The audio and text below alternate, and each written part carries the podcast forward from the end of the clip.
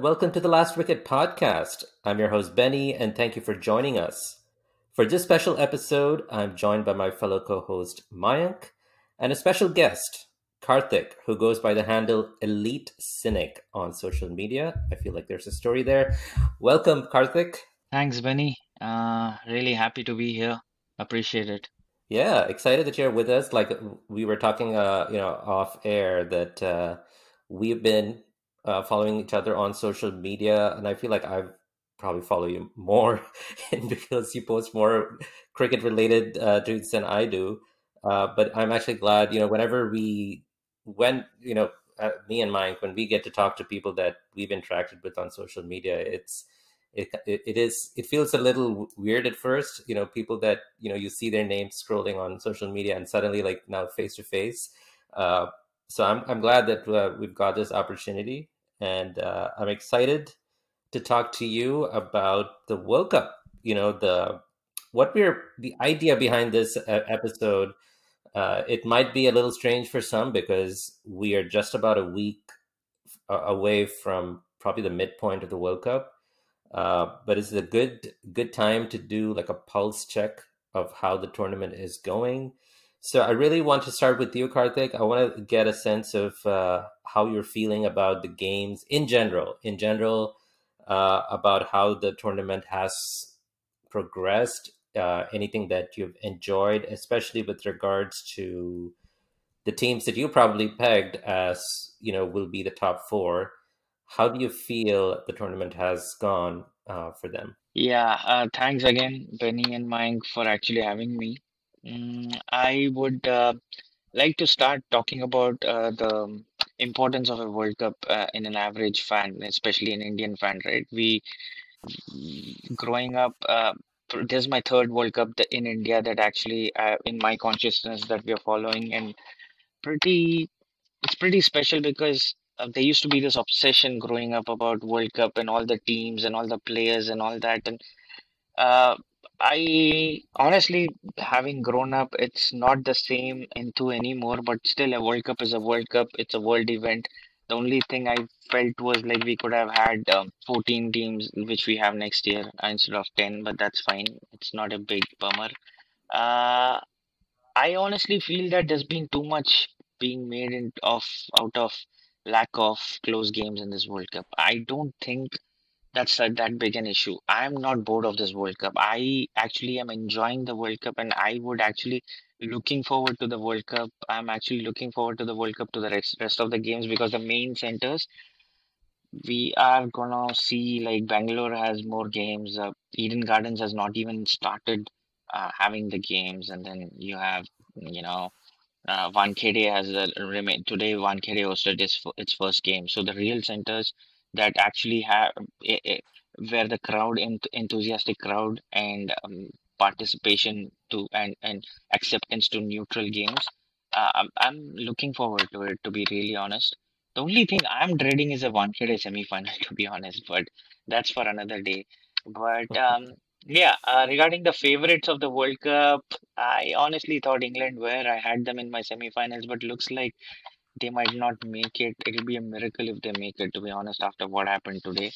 Um, but other than that, I don't think any team that actually didn't prepare well is not doing well. I mean, any team, the uh, teams, uh, all the teams in this World Cup, their performance is a direct reflection of their preparation and their uh, selection. If you see any team was actually not doing that as well as you expected or anticipated, it's probably because of either selection mishaps or injury issues or lack of preparation. Um, I, I, Pakistan lost Naseem, which is unfortunate. England seem to have their own issues with selection uh, and uh, with Roy and um, Stokes, and uh, Australia with one spinner, uh, one specialist spinner. I I would think they are also in that particular zone. But I, I think the well prepared teams like New Zealand, yeah. India are it's a their results are the reflection of their preparation. That's what I think. You know, you were talking about this conversation around the lack of close games. Uh, I was thinking like today, the game today, earlier today, which was between South Africa and England. I had pegged this as one of the games that would be one of the most exciting ones in this tournament. And it kind of was for the first half. And oh, then yeah. the second half, it felt like we were watching a completely different game, which was strange because my pick for the semifinalists were going to be South Africa, England, India, and New Zealand. And right now, uh, India and New Zealand are, are playing like they are going to be the world champions. Yes. South Africa had like one stumble, and I think it's a little too early to say early. that uh, anything to interpret from that one game. Uh, but England has been kind of a, a, weird one. So I'm curious, who were your four picks for the semifinals when this tournament started? So to be really honest, I had uh, India, South Africa, Pakistan, and England. These were the, my four uh, okay. semifinalists because I always thought Pakistan cannot be written off. Um, somehow yeah, they they, they rejuvenate. yeah, yeah. So these were my four because I'd, I'd written off Australia because of their uh, lone spinner. Uh, I mean, Zampa can only do so much, and Maxwell cannot. As the tournament progresses, the pitches will get drier, and spin will play a bigger part. And at that time, head wasn't in contention. So I really thought that Australia, um, with that one specialist spinner, might find it hard, which was bizarre. Actually, they didn't uh, choose Ashton Agar, but uh, it is what it is. So yeah, but now uh, New Zealand, to be honest, I honestly didn't have them in my top four.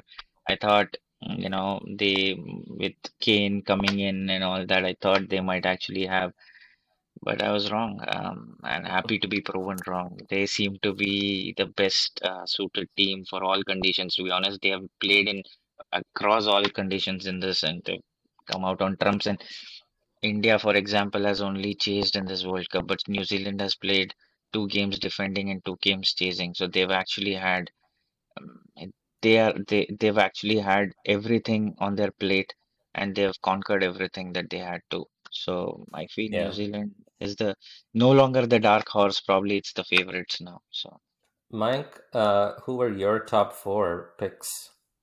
Uh, so I had England, uh, India, South Africa, and Australia. So I think right now the way it's looking, it looks like England has replaced New Zealand in that.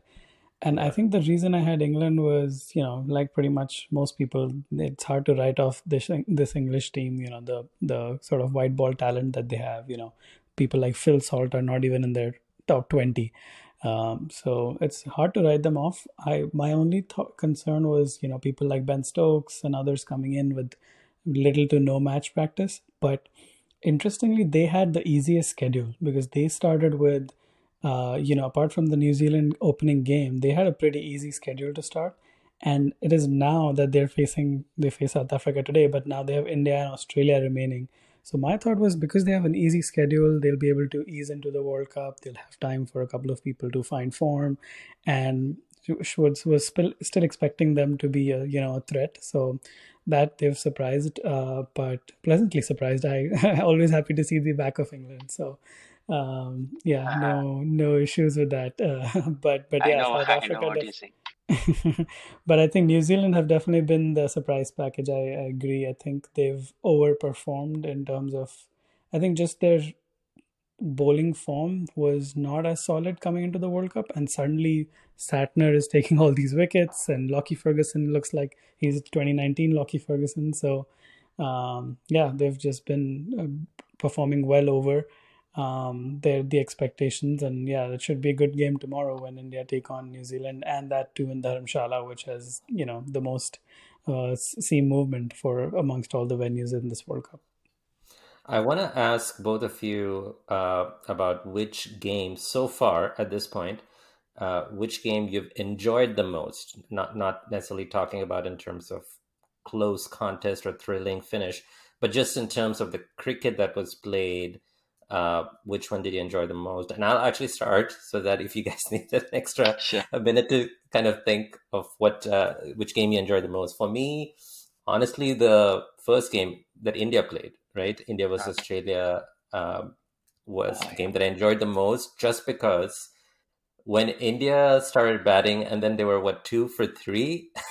I oh was yeah. thinking, here we go again, and it, it it just felt like PTSD, you know, all the old traumas resurfacing. And it was so refreshing to see the calmness um, and the clinical, really, the clinical manner in which both Rahul and Kohli batted. I mean, we know they're capable of it, but it's still, you know, the World Cup. It's it's the kind of tournament where India, you know, promise a lot and then don't deliver.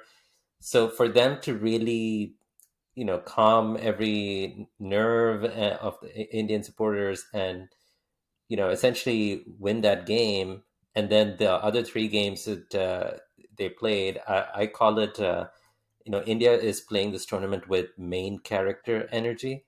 You know, like Oh, they're the main character and very everyone's just like the supporting role. Just the Very way, just the dominant manner in which they have dispatched all the other teams. Um, so I enjoyed that game just because I feel, and it, it'll be interesting to see uh, how well this plays out in the remaining games. But uh, I think the manner in which they were able to seal the game against Australia after that early kind of strife, I think now they have the self belief, they have the that confidence that this World Cup is theirs for the taking, and they just need to put their head down, just keep doing what they're doing, and they can you know lift the trophy in a few weeks.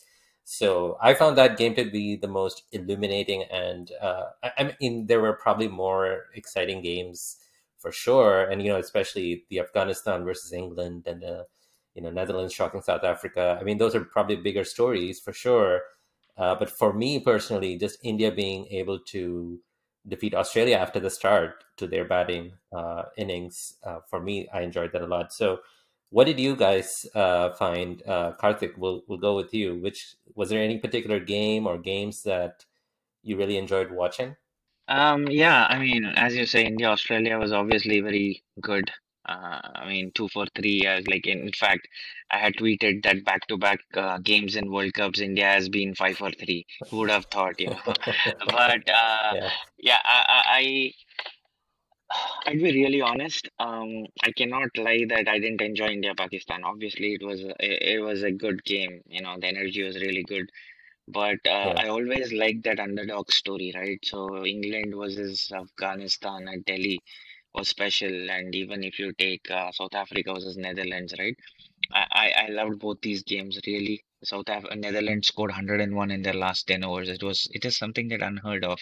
Uh, I I I yeah, really enjoyed the way uh, that game turned, uh, you know, shaped, and for England, uh, for Afghanistan to actually go winless in last World Cup and actually have their win. Uh, and it, it was a bittersweet moment, to be honest, because England became the first team to lose against all test nations in World Cup. And at the same time, Australia became uh, went to the bottom of the table. So it was like double whammy that day. So I, I really enjoyed that. I'm not yeah, I'm not gonna lie. Uh, but the the beauty of an underdog, I thought, you know, with the way Mujib bowled uh, and that day, um, how it turned out was good. And obviously, India Pakistan, I'd have to talk about that slightly with 155 for two outstanding bowling by Bumrah. So that's something I really enjoyed. But if you have to, if I had to pick one of these three, I'll take England, Afghanistan because I always wa love to see an underdog win. I, I would I was gonna go with the same because I think just the context of that England Afghanistan game was so interesting that last World Cup when they met, they got absolutely hammered. Um, yeah, Rashid Khan went for 107, Yeah. 110 in his 10 overs. Um, and Afghanistan have been doing well without being a very serious challenge. Like, I mean, obviously, no offense to them, but they have really have one batsman that they rely on, and and they the fact that they managed to push this England side with that one and a half batsman uh, Yeah. is is quite outstanding. Uh, the I, had seen the 2019 India Afghanistan game live. And even in that, they pushed India to the last, last over, to the second last over, and Oh it was such a fantastic game. You know, just seeing I think it was mohammad Nabi who was the hero at that point. So it's like they've been pushing all these, you know, major nations consistently, um, struggling to get over the line. So it was really good to see them get over the line against England. And and yeah, I think Mujib's over to Chris Woakes, the way he worked him out, that was just brilliant. It was just top quality cricket. And and to Kartik's point, where you know there was a lot being made about, oh yeah, games are not being closed and this and that you know the ODI World Cup isn't going as to plan. I I think if you actually watch the cricket, the cricket has been really good quality. So uh, you know, obviously there have been phases where teams have you know bowled badly or fielded poorly. Things like that have happened, but you expect that over you know a twenty game or forty game period. Um, but overall, you've seen some splendid performances like that Mujib and Rashid performance against England. Um, even Netherlands, you know, they they lost their last Yeah. game to Sri Lanka, but they've recovered really well from ninety for six. So they've shown that they can fight, and I think that's that's what is the best part about the World Cup.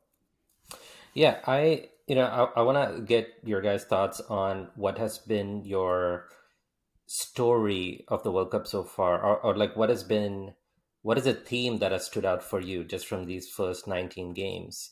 Um, because you know to your to your point of like again talking about the quality of cricket, and and, and you guys mentioned about how teams that have prepared well for this tournament are seeing the benefits and I mean, th- this goes back to a point that I I believe in that teams have to, uh, and and feel free to disagree and give your thoughts on it. But I feel like momentum is so important when it comes to World Cups.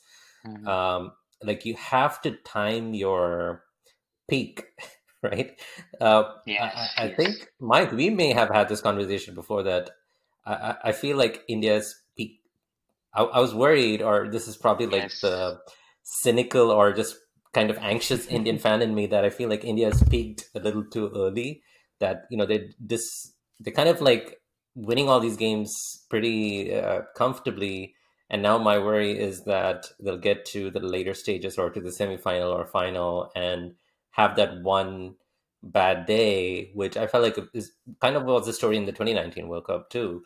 So I feel like teams like India and New Zealand, like New Zealand, you mentioned, you know, they have had those struggles in the lead up to the World Cup, injuries and like loss of form. And suddenly, game one against England, they, they were treating England like a you know like a minnow team. You know, just just uh, Conway and Ravindra just smashing them with ease. And now they look like a good unit. Now, granted, they've faced kind of you know comparatively like the weaker competitions so far, and they're going to be meeting tougher ones in the coming uh, weeks.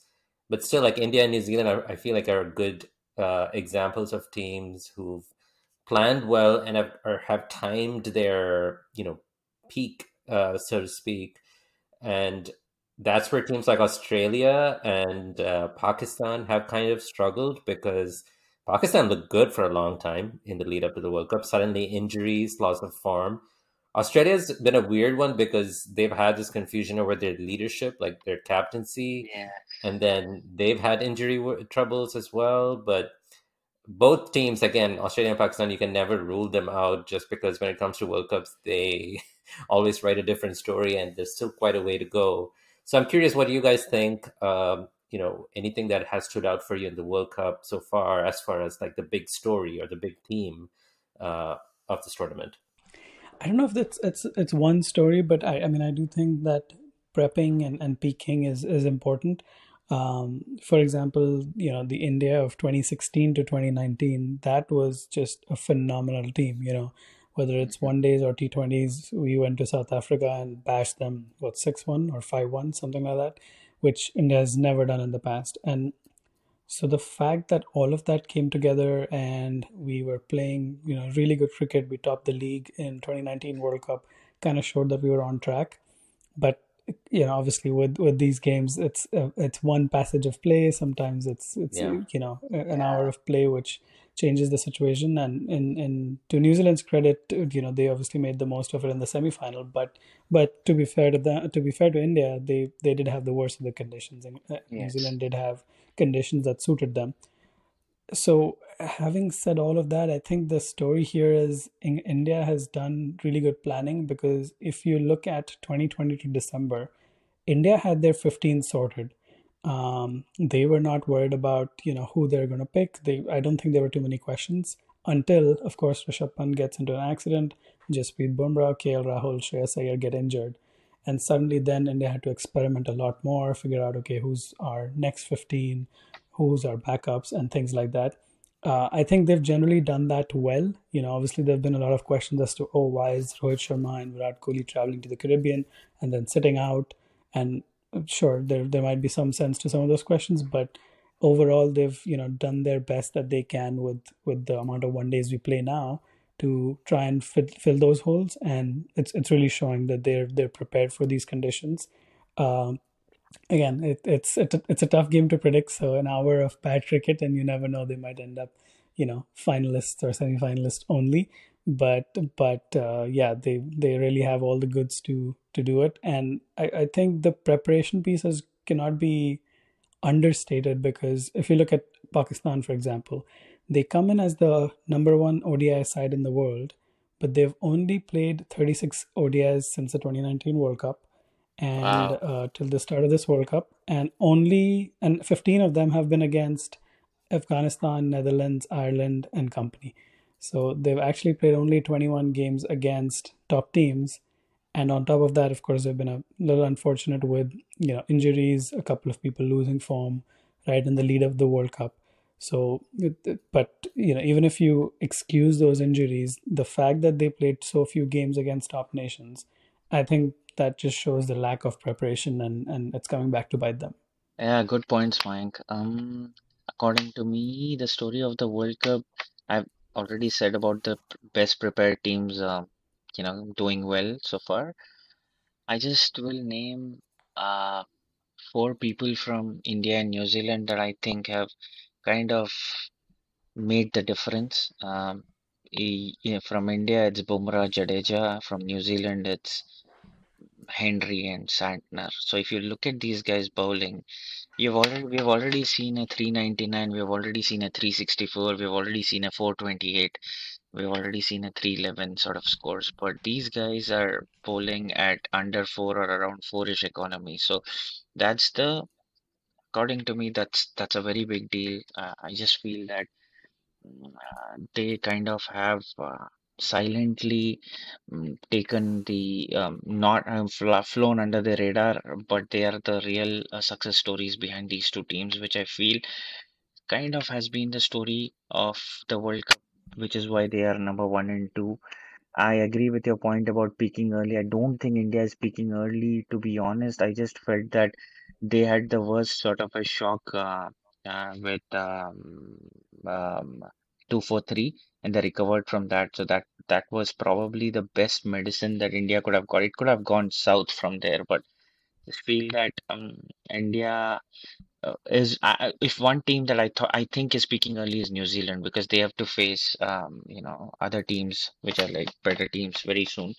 So I I just feel that um, New Zealand. I hope that uh, we have that peaking early syndrome with New Zealand, but yeah, India, New Zealand, their success has been the story for because uh, I'll be very honest, I was not very vocal. I was not as vocal as others about Dravid's criticism about handling the players, but in hindsight, it looks like the injury management of, let's be honest, right? BCCI and injury management don't go hand in hand. We have had so many issues with, you know, so many players. So I was not very happy with the way that Iyer um, and Bumrah, all these guys actually went off to NCA and all that. So, but uh, in hindsight, it looks like a great uh, move. I mean, the team is really looking like a cohesive unit, and uh, they they they look like the team to beat. To be honest.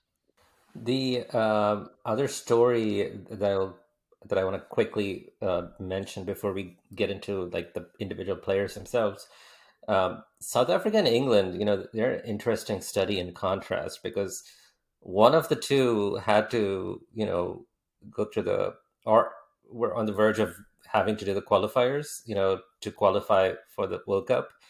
Yeah. but it oh, was oh, yeah. not England because the way England is playing, you would think, it, you know, it should be the other way around. England are the defending champions, but have played like anything but. Whereas South Africa at one point it looked like they would not make it to the World Cup, Absolutely. and you know, barring barring the game against Netherlands, they've you know they look good all round. You know, not just the the batting but the bowling, and so it, it's it's really been interesting. And again, you know, there's still a lot of games to go in the World Cup, and fortunes can change very quickly. Uh, but is there anything that has stood out for you when it comes to these two teams, just like the contrasting fortunes? I think for South Africa, I, I think the top six were always expected to blow opponents away. So I don't think that has been the surprise. Um, I think their bowling was where the question was because obviously Keshav Maharaj and um, Shamsi, when he plays, are, are quality spinners. But I think they, they still have some questions to answer when it comes to death overs, as we saw against Netherlands, as we saw the tail of England, you know, whacking them around a little bit. So they still have some questions to answer there. But uh, the, the bigger question is them their ability to chase though. They've been very very solid batting first, and they've been doing that consistently over the last year and a half. They are not as good chasing, so I think that is something that South Africa needs to answer for sure. Um, but other than that, yeah, I think Lungi Ngidi's form in the power play, bowling with the new ball, you know, bowling that tight spell. I think he had what five five overs, two maidens, nine for one, I think, against um, Australia. So those Wow. that shows that they've you know they've done a really good job overall, and they seem pretty solid. A few questions to answer, but nonetheless, they're. I, I would be surprised if they don't reach the finals at this point. I, I had England in the finals with India at the beginning of the tournament, but I think South Africa is looking good for that final, even ahead of New Zealand, if you ask me. Yeah, England. I'm. I'm. Uh, when they decided to drop Jason Roy, and I know he had some form issues into the leading up to the World Cup, but that sent uh, to me that just seemed like England were overthinking it and um, putting a lot of hope and really more like prayers on Ben Stokes and probably even like someone like Jofra Archer to regain fitness in time for some of the you know the, the other games that are coming up.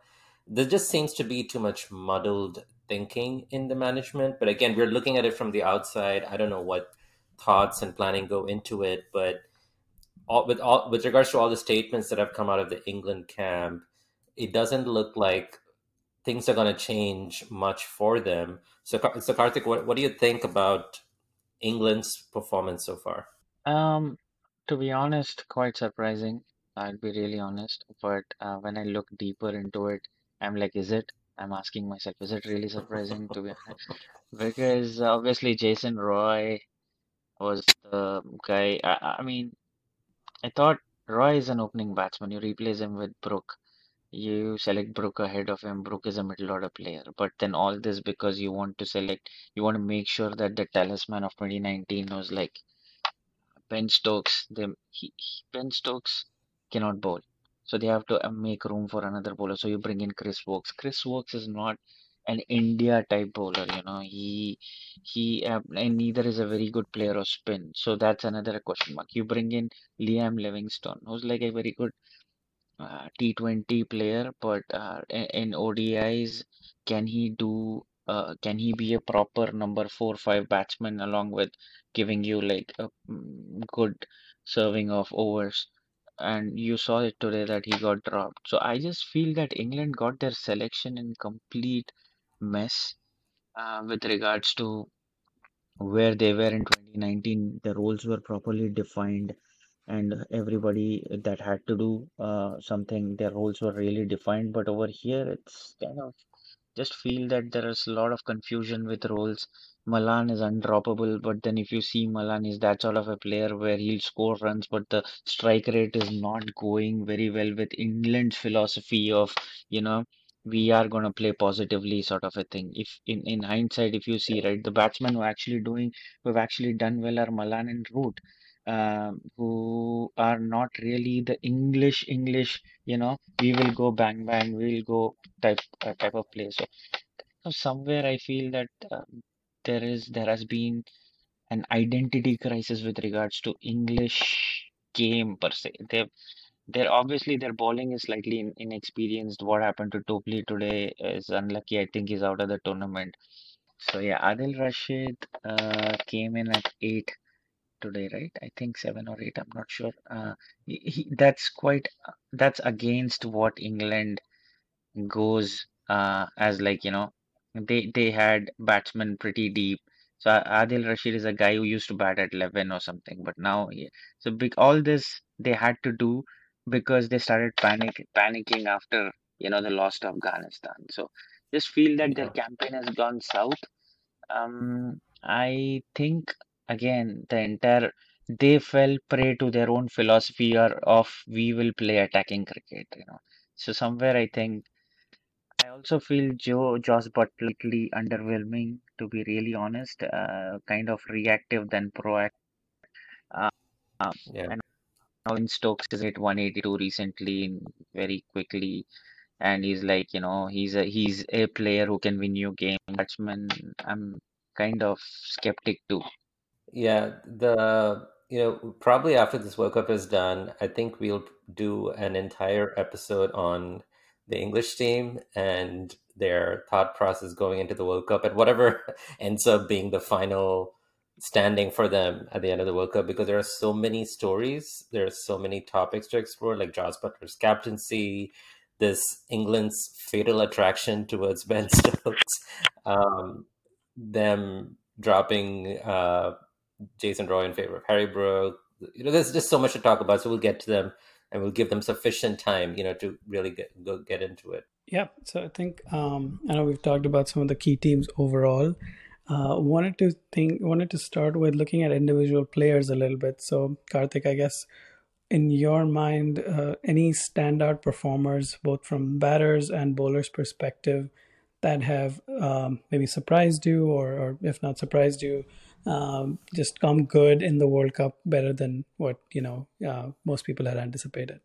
I mean, I can I can start. So the one um, I'll give everybody a second to think, but um, the one player that I I was particularly surprised, uh, or I should not say surprised. I guess I don't watch enough Sri Lanka cricket these days to to uh, to know each player, but uh, the left armer Madushanka, I thought he was really really good. You know, he's he's taken I believe five wickets in the power play already. Um, uh, or might have been six with the Netherlands game actually, and he's shown really good lengths and you know bowling really well. So I think that considering he's just 23, probably has a long way to go, learn more tricks.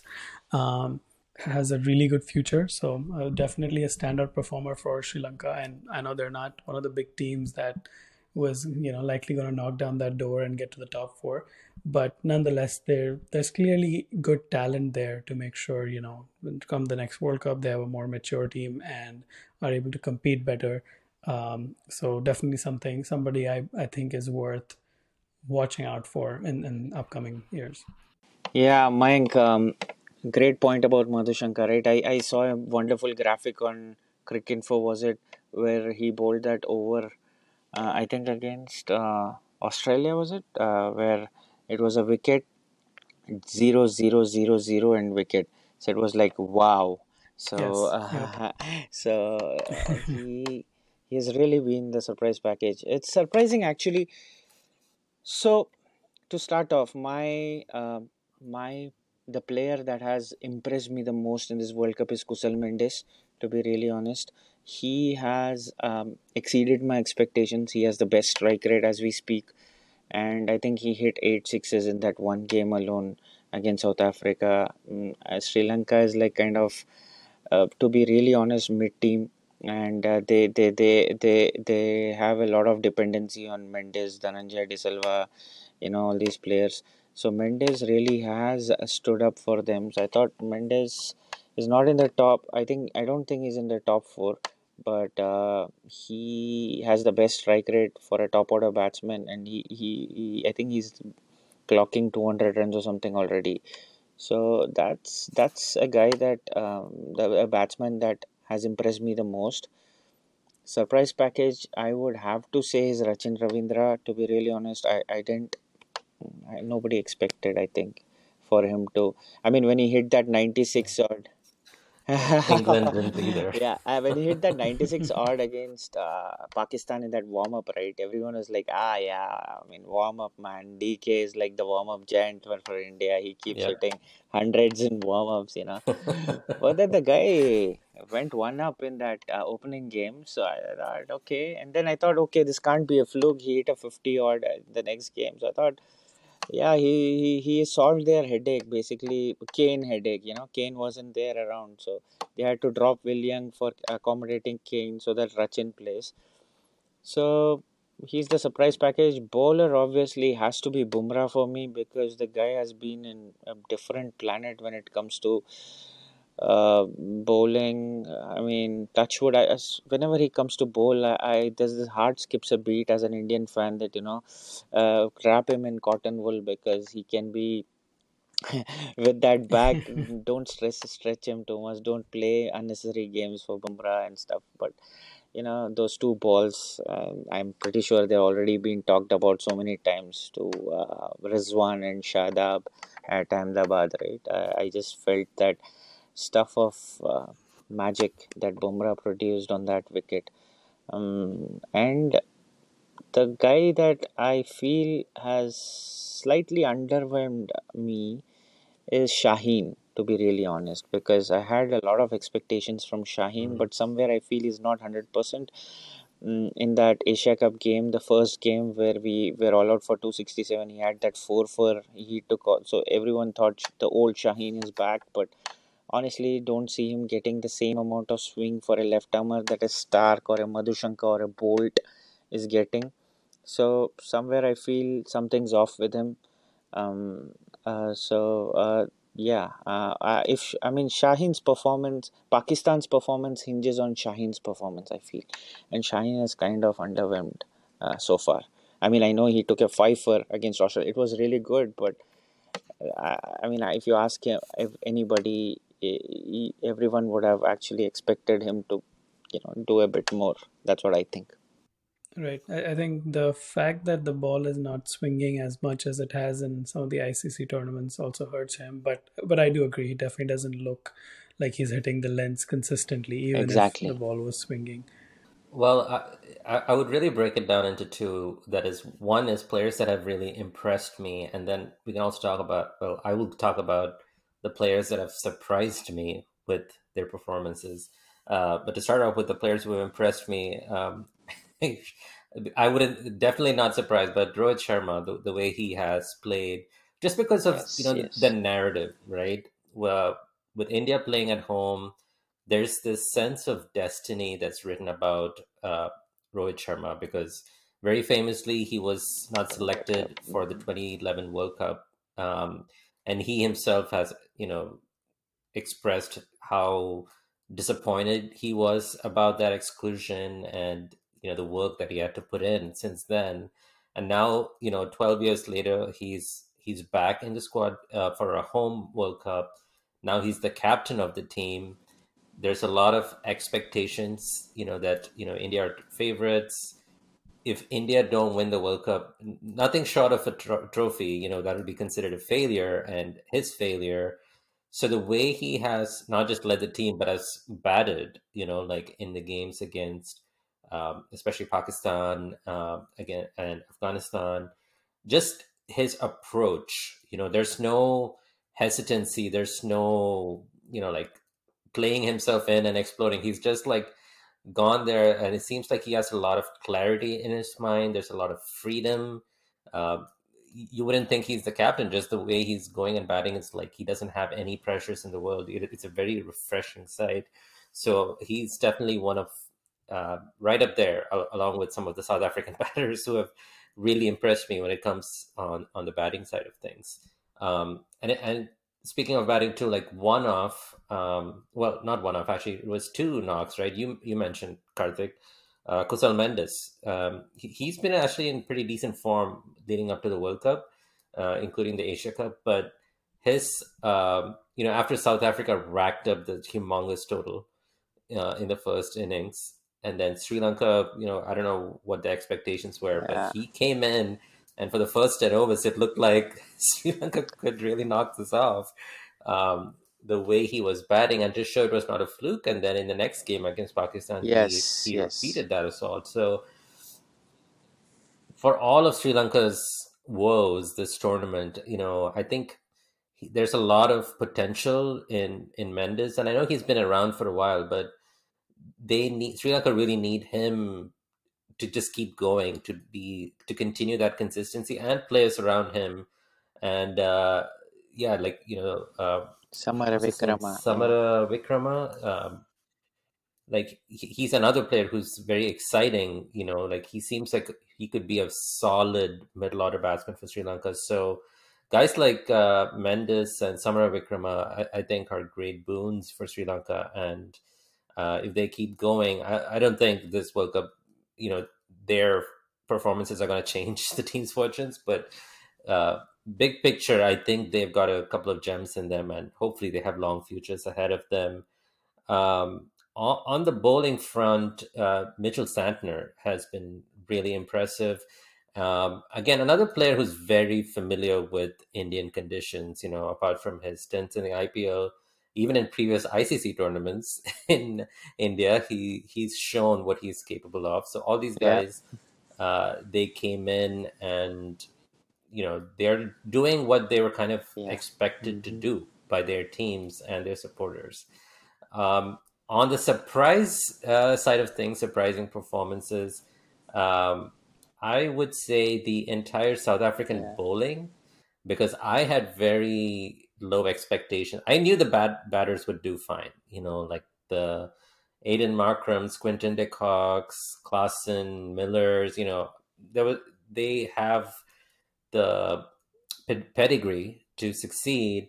The bowling, you know, after Anrich Nortje was injured, I was not sure how the South African batting, uh, South African bowling would do sure they have the big names, you know, Rabada and Ngidi and all of that, but I don't know, they just didn't seem to excite me. I didn't know how they would do, but they landed in India yeah, and no. suddenly they're you know brushing away the batters as if like you know they're showing their full potential. So uh, they've been really like a surprise package for me. Uh, just the way they've done, and even you know talking about South Africa on the batting side, like Marco Jansen, uh, I know it's like one game, but the clean strikes, it was it was just amazing to watch. Like it was like he was using, you know, his. I know it's like uh, commentators' favorite thing to say the long levers, but he really maximized it like with those clean hits. So yeah, those are these are the players and kind of like the units uh, that have really impressed and in turn surprised me and um, it'll be interesting to see how that any of that changes. Yeah, I just wanted to add uh, a couple of things about Jansen. Right, whenever he comes to bat and he starts hitting a shot, any commentator, you know, with that recency bias, starts going back to that SA twenty uh, innings that he played, and then he mentions about the innings against Rashid Khan. But honestly, Marco Jansen is another guy who's really surprised me not with his bowling but with his batting because I don't think that uh, he's a number seven batter, but the guy has really you know surpassed everyone. Today he was like in a different league. Yeah. Uh, his bowling, I fear when the day when he will bowl to Shreyas Iyer, to be really honest, because you know his ball might reach higher. But uh, uh, but I feel uh, the other thing about South Africa, uh, while you were talking, I think they're the only team with four of their top five already having centuries in this tournament. Uh, de Kock has two, uh, Markram has mm. one. Uh, uh, Rassie van der Dussen has one, and now today Klaasen has one. So, uh, so that I think they if anyone is peaking they are the guys who are actually really peaking as we go as we speak. And yeah. one last point about uh, santner that you said.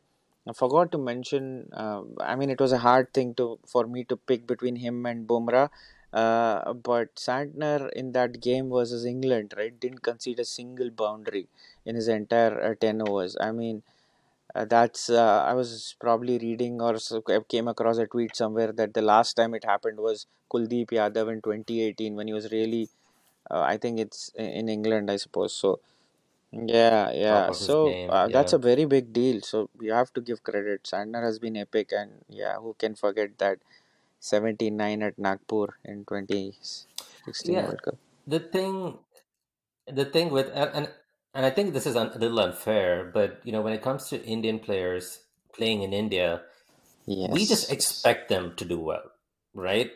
We only get uh, if they're not doing well, the, the question becomes why aren't they doing well? Whereas for any other team playing in India, if they do well, oh look, they're performing well in Indian conditions, and I think that's the burden yeah, that yeah. the Indian players have in this World Cup, where they're just expected to win every game. And I feel like Siraj is like one of those examples. Like he's done a tremendous job in the last few years, but he's not yeah. had the best tournament so far. And everyone is Correct. like talking about, oh, he should be replaced with Shami, or you know, he's he's not doing well. And I think that's just the burden that the Indian players have to have, which is kind of makes it even more impressive when someone like Santner um, is able to kind of take a yeah back in the day when india used to do well in england people used to be like oh he plays for lancashire. He's using all his knowledge about lancashire or derbyshire. It's like now it's like the other way around. Oh he plays ipl mitchell santner chennai is his home ground. And right, but it right, can right. backfire like how it did today where uh, i think the british commentators were talking about jos Buttler using his quote unquote ipl knowledge to decide to chase today uh, because he was like he knows this ground very well, so it could uh, backfire. Yeah. I think I think the one other player which we haven't mentioned, actually two, uh, well, we kind of mentioned the South African bowling. I was going to say Keshav Maharaj has been solid as well. Um, but the other player I wanted to mention is Aryan Dutt from Netherlands. He's been very very good. Um, I've not had a chance to watch every Netherlands game, but I, I, feel like anytime I watch him, he's he's you know on target, and I believe he's just twenty. So he has a long way to go, 19 or 20 maybe. Uh, so he's a long way to go. Uh, definitely somebody to watch on, and you know we can hope that he gets some some chances, whether it's in you know the, the T20 leagues around the world, to develop his game a little bit more. And I think that'll yeah. do uh, Netherlands just to really it'll be perfect for Netherlands because they already have a good pace bowling attack. So to have a solid spinner, uh, you know, I know there's uh, uh, uh, van der Merwe, and then there's uh, Ackermann, but both of them are more on the 35 age group, so they're not going to be around for very long. So if they have somebody like Aryan Dutt who can develop um, and be around as uh, to support their pace uh, bowling, I think that's going to be really good for Netherlands and, and their future as well. You know, I don't. I know we haven't really talked a lot about Netherlands so far, um, but I want there's two things to it. Uh, one is Netherlands themselves as a team, uh, but also the leadership, Scott right? Mm-hmm. Scott Edwards, uh, the captain, he's been tremendous. You know, uh, from the little that I watched uh, of Netherlands' performance so far, like Scott Edwards himself, like as a batter in that game against South Africa, changed the momentum of the innings along with Van der Merwe, and yes. I think Aryan Dutt as well. Um, but then even his leadership on the field, he has he has this Dhoni like characteristic where he's just very very calm and very like even.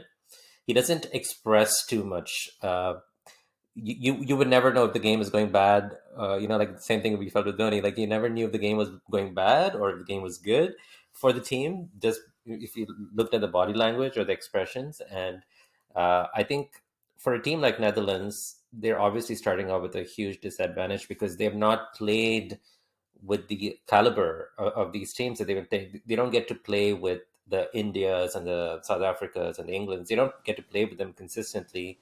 And then suddenly they're expected to perform well in a World Cup against them.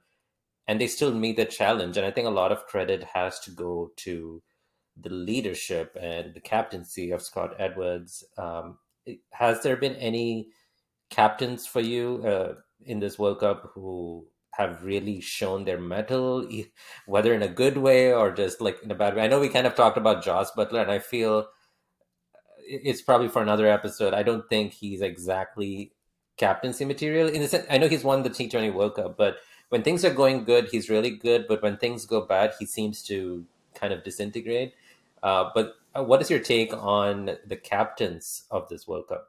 Uh, I mean, I think in general, uh, obviously, like the teams that have done well, and I feel like this is such a tough, tough question in general captaincy. You know, judging them from far because, as you said, like when your players are in form and they're delivering, you can make a silly mistake. You can bring on a bowler, a bad matchup, whatever you want to call it, and it'll just work out. So sometimes you know that helps yeah. hide the these uh, these things but having said that, I think Rohit has been absolutely spot on. Like the player, the bowling changes have been just incredible. You know, they were uh, against uh, Pakistan, for example. Everybody expected to see Bumrah back once they got into the over number, say 33 or something, to bowl a couple of overs, try to break the partnership. But he brought back Siraj because the the wicket was staying a little low, so he wanted somebody who could attack the stumps a little more. And he got the wicket of Babar. So like just those changes, things like that, Rohit Sharma has just been phenomenal. Like there's there's little doubt about it again, um, I mean, I feel like we used to say the same about Kohli in, in games we won, and you know when we consistently did well. So, with with the way the expectations are with the Indian team, we're one bad game away to start criticizing Rohit's captaincy. Yeah, but but uh, but I, uh, you know I, I do believe that a captain is only as good as his team. So that's why it's it's always a little bit challenging to to pick like that. Um, but uh, trying to think through some of the other captains, and Tom Latham definitely stands out. It's obviously not that he hasn't captained New Zealand before. He he's done that whenever Kane is absent, and he clearly knows his resources and and knows what to do. Uh, but going back to Netherlands, the other piece that was really good to see, really interesting to see, was they had a, a cheat sheet that they had they were carrying around, and they were using that to plan. Um, yeah. my, my guess is matchups against certain batsmen or batsmen batters or certain strategies, and and think that that was pretty refreshing to see, which you know kind of shows that um, the the upcoming teams like Netherlands are also reliant on on these strategies and they you know they're not afraid to use those strategies and rely on their data analyst which is um, which is refreshing because I feel like a lot of these top nations, India included, are sometimes a little bit afraid of doing that. They they rely on their instinct more than more than uh, data or know things like that. So I thought that was a pretty cool thing to see, and hopefully that will get more and more common. Yeah, uh, great points, Mike. Um, uh, I have to agree. Rohit has been the captain so far of this tournament. His bowling changes have been absolutely amazing. He the Pakistan game that if you can, uh, if you remember, any other captain would have taken Siraj off after you know the initial. He kept persisting with Siraj and eventually got Shafique's wicket. I, I'm pretty sure. I mean, in hindsight, it looks great, but I honestly feel Rohit's handling of the resources, Rohit's body language, Rohit's uh, uh, rotation of the bowlers, everything has been really, really great. Um, in fact, I, I just feel that he's just leapfrogged uh, leapfrogged everybody else as in, in in that captaincy department in this World Cup. If you come from the top, I've already talked about josh Buttler Not really. I don't want to say captaincy material, but to be really honest, when you see him uh, attend a press conference or he, he seems helpless when they actually lose. Uh, not really. He's not Ben Stokes when it comes to captaincy. Like, I'm not a big fan of Pat Cummins in white ball cricket. To be really honest, I I really feel that Pat Cummins as a captain of Australia is actually a spot wasted. Uh, I I probably would actually have somebody else. Uh, but Australia, uh, I mean, no disrespect to Pat Cummins, obviously an all-time great bowler in red ball, but Pat Cummins in white ball is slightly that too as a captain. Uh, Bavuma has been slightly underwhelming. I know he's a good captain, good guy, um, probably inspirational and all that. But now that with Markram coming in, having you know secured such a big win, uh, there probably would be a slight question mark. Like now, how what do we do now with Reeza Hendricks scoring 85? You talk about um, uh, New Zealand, right? Yes, Latham has been awesome. Latham has actually had a lot of experience but then with the Kane situation where Kane comes in, will Latham be the captain if Latham here? So that's also slightly in flux. Who else do we have? Sri Lanka lost Dasun Shanaka, um, you know, uh, midway, so they have their own captaincy. The elephant in the room is Babar, that I feel that you know has not been up to the mark as a captain. Uh, on personally, I am not impressed with Babar's captaincy because um, in every press conference he instead of addressing the actual problem he probably finds a reason to blame a dropped catch or something else for the uh, as the root cause. So I, I just feel Babar has been slightly I fear for Babar to be honest. I feel if things don't go well we might see Shaheen becoming captain after this World Cup. So slight very good player, but I, I just feel that when it comes to captaincy, he's been slightly not brave enough. I felt. So, uh, if you, uh, did I miss anyone? Obviously, Scott Edwards that you've talked about. eh, He's really good. I've really been impressed. Uh, um, you know the way that he employed sweep shots. Basically, the entire leadership of Scott Edwards, right, um, has been. Uh, that's something that I I've, I've really been impressed. Um, Bangladesh is a team that has underperformed, according to me. I had great expectations out of them. Tamim episode was unfortunate, uh, but they still have a lot of potential. Um, I, I, have huge. I'm a big fan of Allan Donald.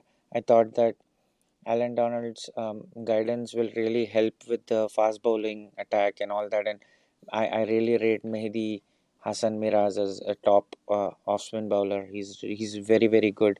In fact, the series that we lost 3 0 in South Africa, Bangladesh toured South Africa soon after, and Mehdi won them the series basically there. Uh, even in the in the game against Bangladesh uh, for India, he tossed up to Gill. Gill hit him for a six. He didn't. Uh, he he didn't flinch. He tossed the other ball, next ball up, and he got I think Gill and Iyer both in that game. So yeah, so Right. their their performance has been slightly underwhelming. Shakib, uh, one of my favorite players, uh, I I I think he has been good as a captain per se, but still we haven't seen the 2019 World Cup Shakib. So when I see everyone, I feel Rohit is probably ahead of the pack right now, and uh, again it all goes to preparation. I mean, Afghanistan too. You know, they have such uh, um star players in in the likes of uh, Rashid Khan, Nabi, and Mujib, and um, Gurbaz, yeah. wicketkeeper, uh, Gurbaz. Uh, but then you have the captain who is kind of like un, kind of goes unnoticed almost. Um, but he seems, oh, it, it seems from the outside at least, like the players respect him. He's not controversial. Um, he's, he's genuinely is nice, and you know, especially after the England game, uh, you know, just the way he spoke and the players spoke of him, it just seems like they've got a pretty decent leader. I think it's Has uh, Hashmatullah Shahidi, Yeah, Shahidi, if I'm not mistaken.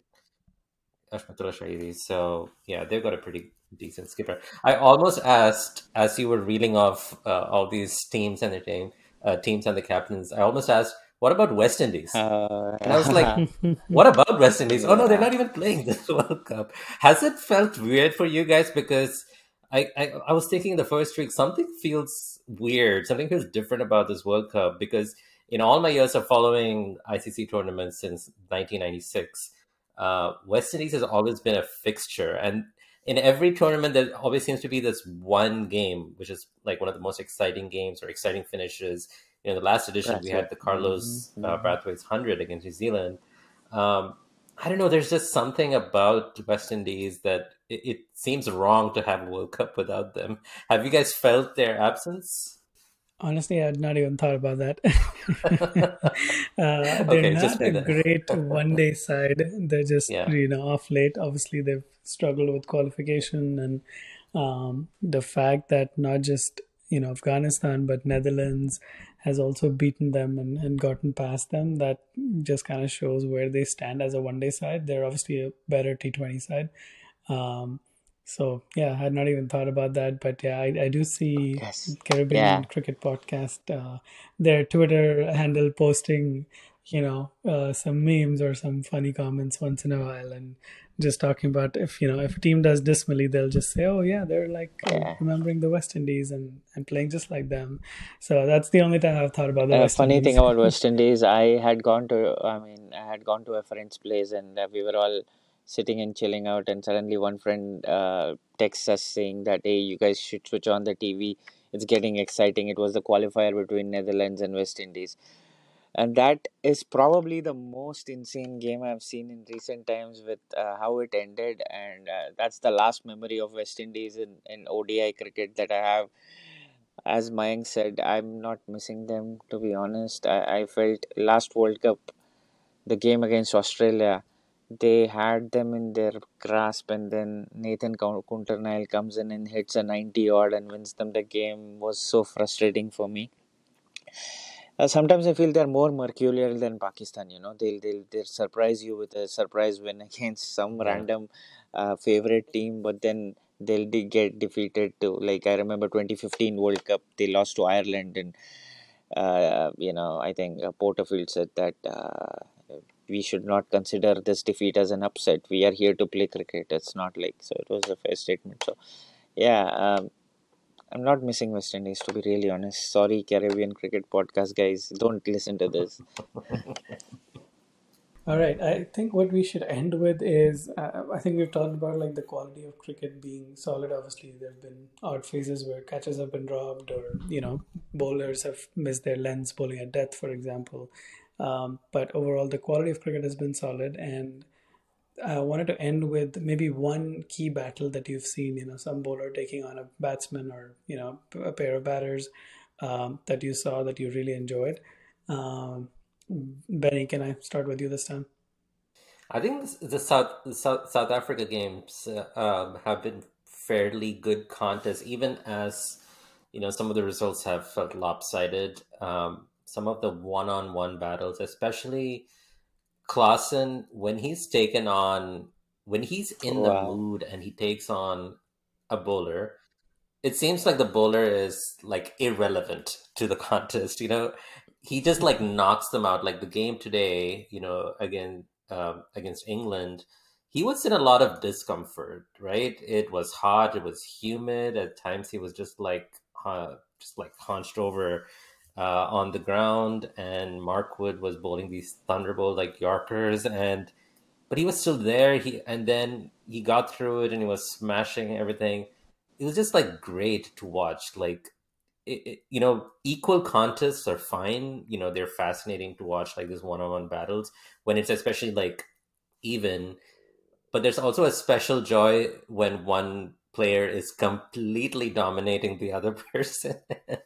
That's uh, I don't know. Uh, this this just like a unique joy in that. But uh, but as far as like a good uh, good contest, uh, even like the other. Uh, funnily it's not between two major countries, but when South Africa was playing against Netherlands, um, as long as David Miller was there, it seemed like South Africa had it under command. But every single bowler who came on to bowl, like uh, the, the Dutch bowlers, none of them panicked. They kept bowling to their plan. And it was just fascinating to watch. You know, like David Miller is the product of a, a team and a setup where you know they have so many so much more resources than the Netherlands, and they have the you know the best coaching system that they could afford to get. You know all of that planning and preparation, and here he is against players who play you know other like very low ranked teams, uh, and he couldn't get past them. Like they kept bowling so well, like this is the South Africa side, and we can talk about like the mental aspect of, of South Africa, you know, another day. But it's still, uh, it was not like a daunting chase. It was not like a huge total that they had to chase, but Netherlands kept doing the basics right to the point where Miller and South Africa couldn't get away. To me, it was just when I was watching it in real time, it was engrossing because I was thinking, okay, this is the point where South Africa are going to get away. You know, they're going to like take control of the game, but it never came.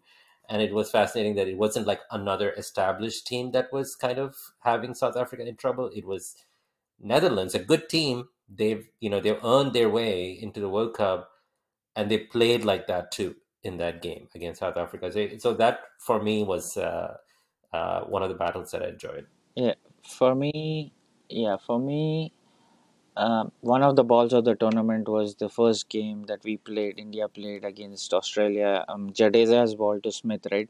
Because um, was a beautiful delivery, um, uh, loop, dip, spin, and uh, you know it took off. I mean, beating Smith is not easy, to be honest. I thought that was one of the key battles that um, we won. India won in that um, that on that day.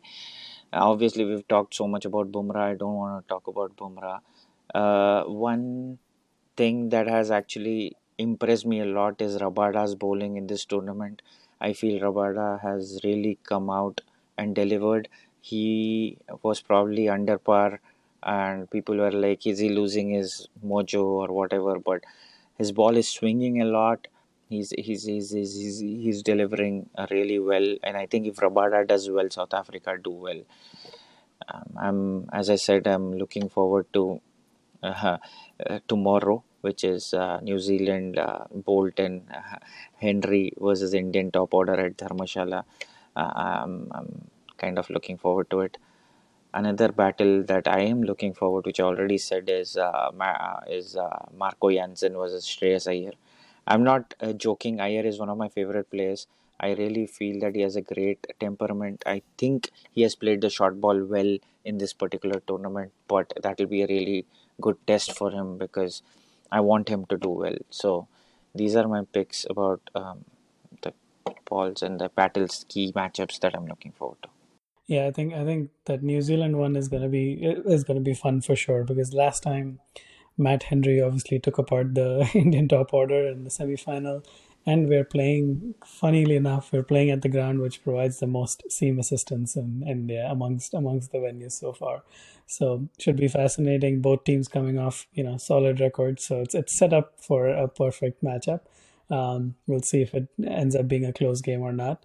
But the one other piece, and I, and I briefly touched on it, was uh, Lungi Ngidi's opening spell against Australia. That was a brilliant spell in, in my mind. I think they had obviously uh, batted well, but the fact that they, you know, the, everybody was wondering is there a chance can Australia, you know, put up that total and and and you know chase it down. But that spell just closed the door on Australia. I think at that point, even though he, he took just the one wicket, was economical. There's too much left, and Australia's middle order has not been in great form. So they, they had more or less just closed the door on Australia. So I think that was another Yeah. um, really Uh, one key battle uh, that I missed was Rohit against Pakistan because obviously Rohit is the um, you know uh, uh, uh, all eyes were on Rohit you know with how he faces Shaheen and the way he dismantled Rauf in that game right I thought uh, he it was a statement that he wanted to make plus his intent in that power play um, it's pretty good to watch that but while we are all there I wanted to ask you guys what has been the ball of the tournament for you both so far if you can think in Oh man, that's a tough one. Uh, yeah, there The have been not wide ball to Kohli. Very good answer. Very- that was that got the most reaction from the ground, oh yeah, from the has. Has. team in the dressing room and umpires. So that was Oh yeah, action yeah, packed. yeah. Yes, yes. It was. I, I think, to be honest, that's the right answer. I don't think any other answer wins. So yeah, that's But when it comes to skill, I think uh, the Bumrah delivery to Rizwan. yes, I think for me, the timing, the context of that innings, the context of the game, the context of the stage of the innings, hmm with the way Rizwan is playing to get him out, it's always going to be Bumrah, right? That has to be one Yeah. Bumrah delivery that just like I I think the one that I was gonna pick was uh, Rabada's ball to Josh Inglis. That was also, I think his Oh expression yeah, itself. what a ball The that moment he was. got bowled, he was he had Yes, like yes. a what what just happened It uh, was. expression. I think Yeah. that was a beautiful delivery as well. It was the opposite ball to of what he bowled to uh, Usman Khwaja in a test match in Australia. Remember, it just went in like this, and uh, had no answer. I think it was to a right hander. This ah yes, his expression was insane. It was a great ball, great pick actually. That that that one, great pick. I uh, if I were to talk about spinners, obviously Jadeja, a ball to Smith comes to mind, but I'm pretty sure there are some other balls which I'm not able to think right now that has been. I Uh, think I think Mujib to Woakes is up there. yes, Mujib to Woakes, that over was phenomenal. The way he great worked ball, him over. great ball. And Yeah. the other one that comes to mind is also Kuldeep working out Maxwell because at that point in the game, Oh yeah, Australia were not completely out. out. hmm And Maxwell, being the fantastic player of spin that he is, the the fact that he can attack from the go, I was like, this is this is the guy we need to get, and the game is ours. And Kuldeep was just spot on. You know, this is where I feel that he's grown because in 2019, and obviously there were. It's it's not that he wasn't a world class bowler in 2019, but in 2019 we had you know we rocked up to um, the ground and, and saw 58 meter boundary against England, and our our top two spinners, even though they were in good form, went for the went to the cleaners. Oh, and I feel like Kuldeep with that with his extra pace has that you know in him that he can manage that now with a really attacking side. So I think he handled Maxwell really well. Yes, good good shout. So uh, to to wrap this up, uh, you know, since we're doing this episode is all all about taking the pulse of the World Cup so far. So I'll uh, end this by asking you, and I'll give my thoughts on it too. But after all that we have talked about, uh, who is your current pick for the top four? who, who's going to make it to the semifinalists? Uh, who's going to make it to the same finals based on their performances so far? I think the top four right now that are New Zealand, India, South Africa, and Australia. Of course, Australia has shared points with with Pakistan, four games, two wins, two losses. So they are Pakistan is fifth. I think the top four will stay the same. Um, obviously, Australia, Pakistan is still tight, but the reason I think Australia will go ahead above is there's a few players there who are starting to find their rhythm. Adam Zampa seemed bowled a really good spell in the last game, so finally it seemed like he was, you know, coming back to the Zampa we, we know. Um, so that's going to be useful in the remaining games. And and the other aspect is they've only lost to two really strong teams like India and South Africa is that are the two games that they've lost, but those are two really strong teams. So they still have you know weaker teams that they can capture and get their momentum. Some of the middle order players can get their um, um, you know get their form going. Uh, Pakistan has more questions to answer, which is why I think the top four right now will probably be the top four. Obviously, we'll have to see how the order comes Yeah. out to. Uh, I'd agree.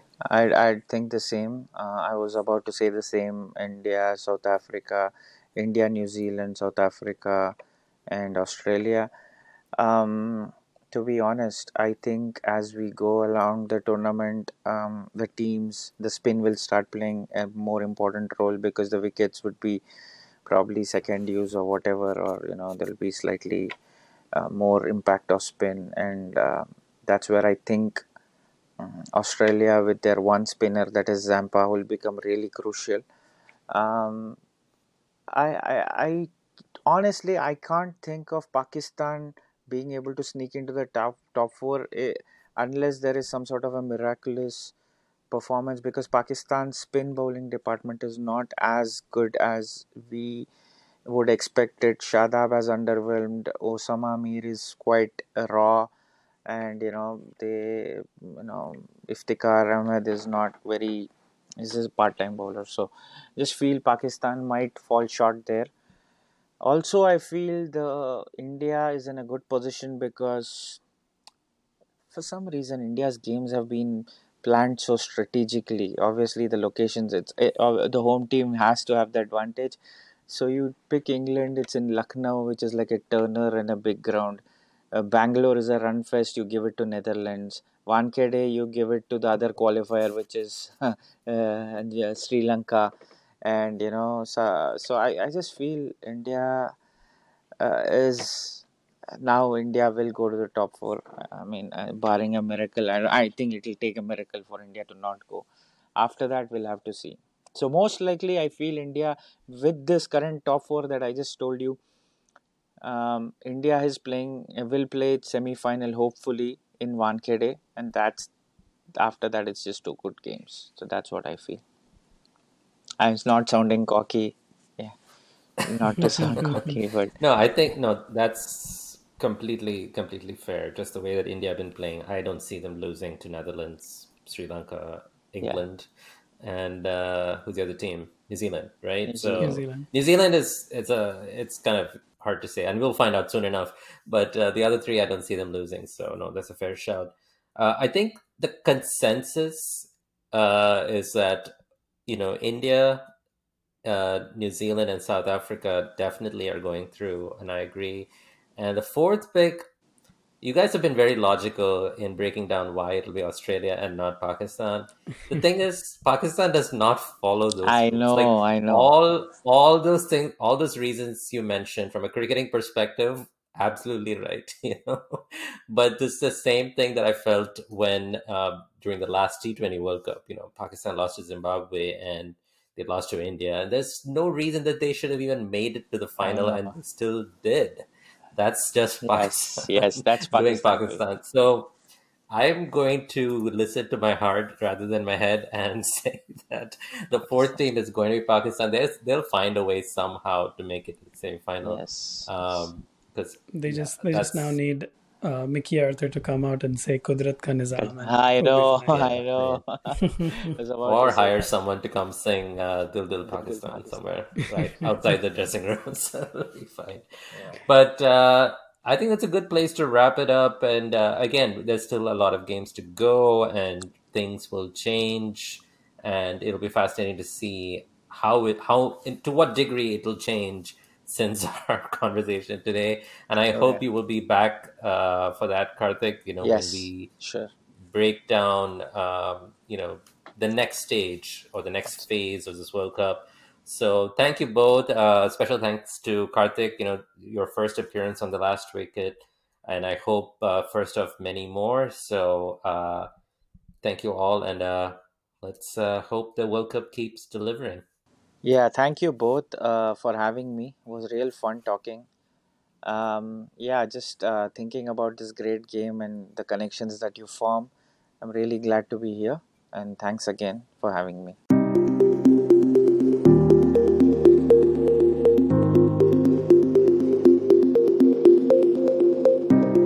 Thank you for listening to an episode of The Last Wicket. Do check out other episodes on your podcast app of choice or at thelastwicket.com. This podcast is a Cricket Guys production featuring your hosts, Benny and Mayank. And if you enjoyed this podcast, do let a friend know, rate and subscribe on your platform of choice, follow us on your social media feeds, and leave us a voice message if you would like to share your thoughts with us.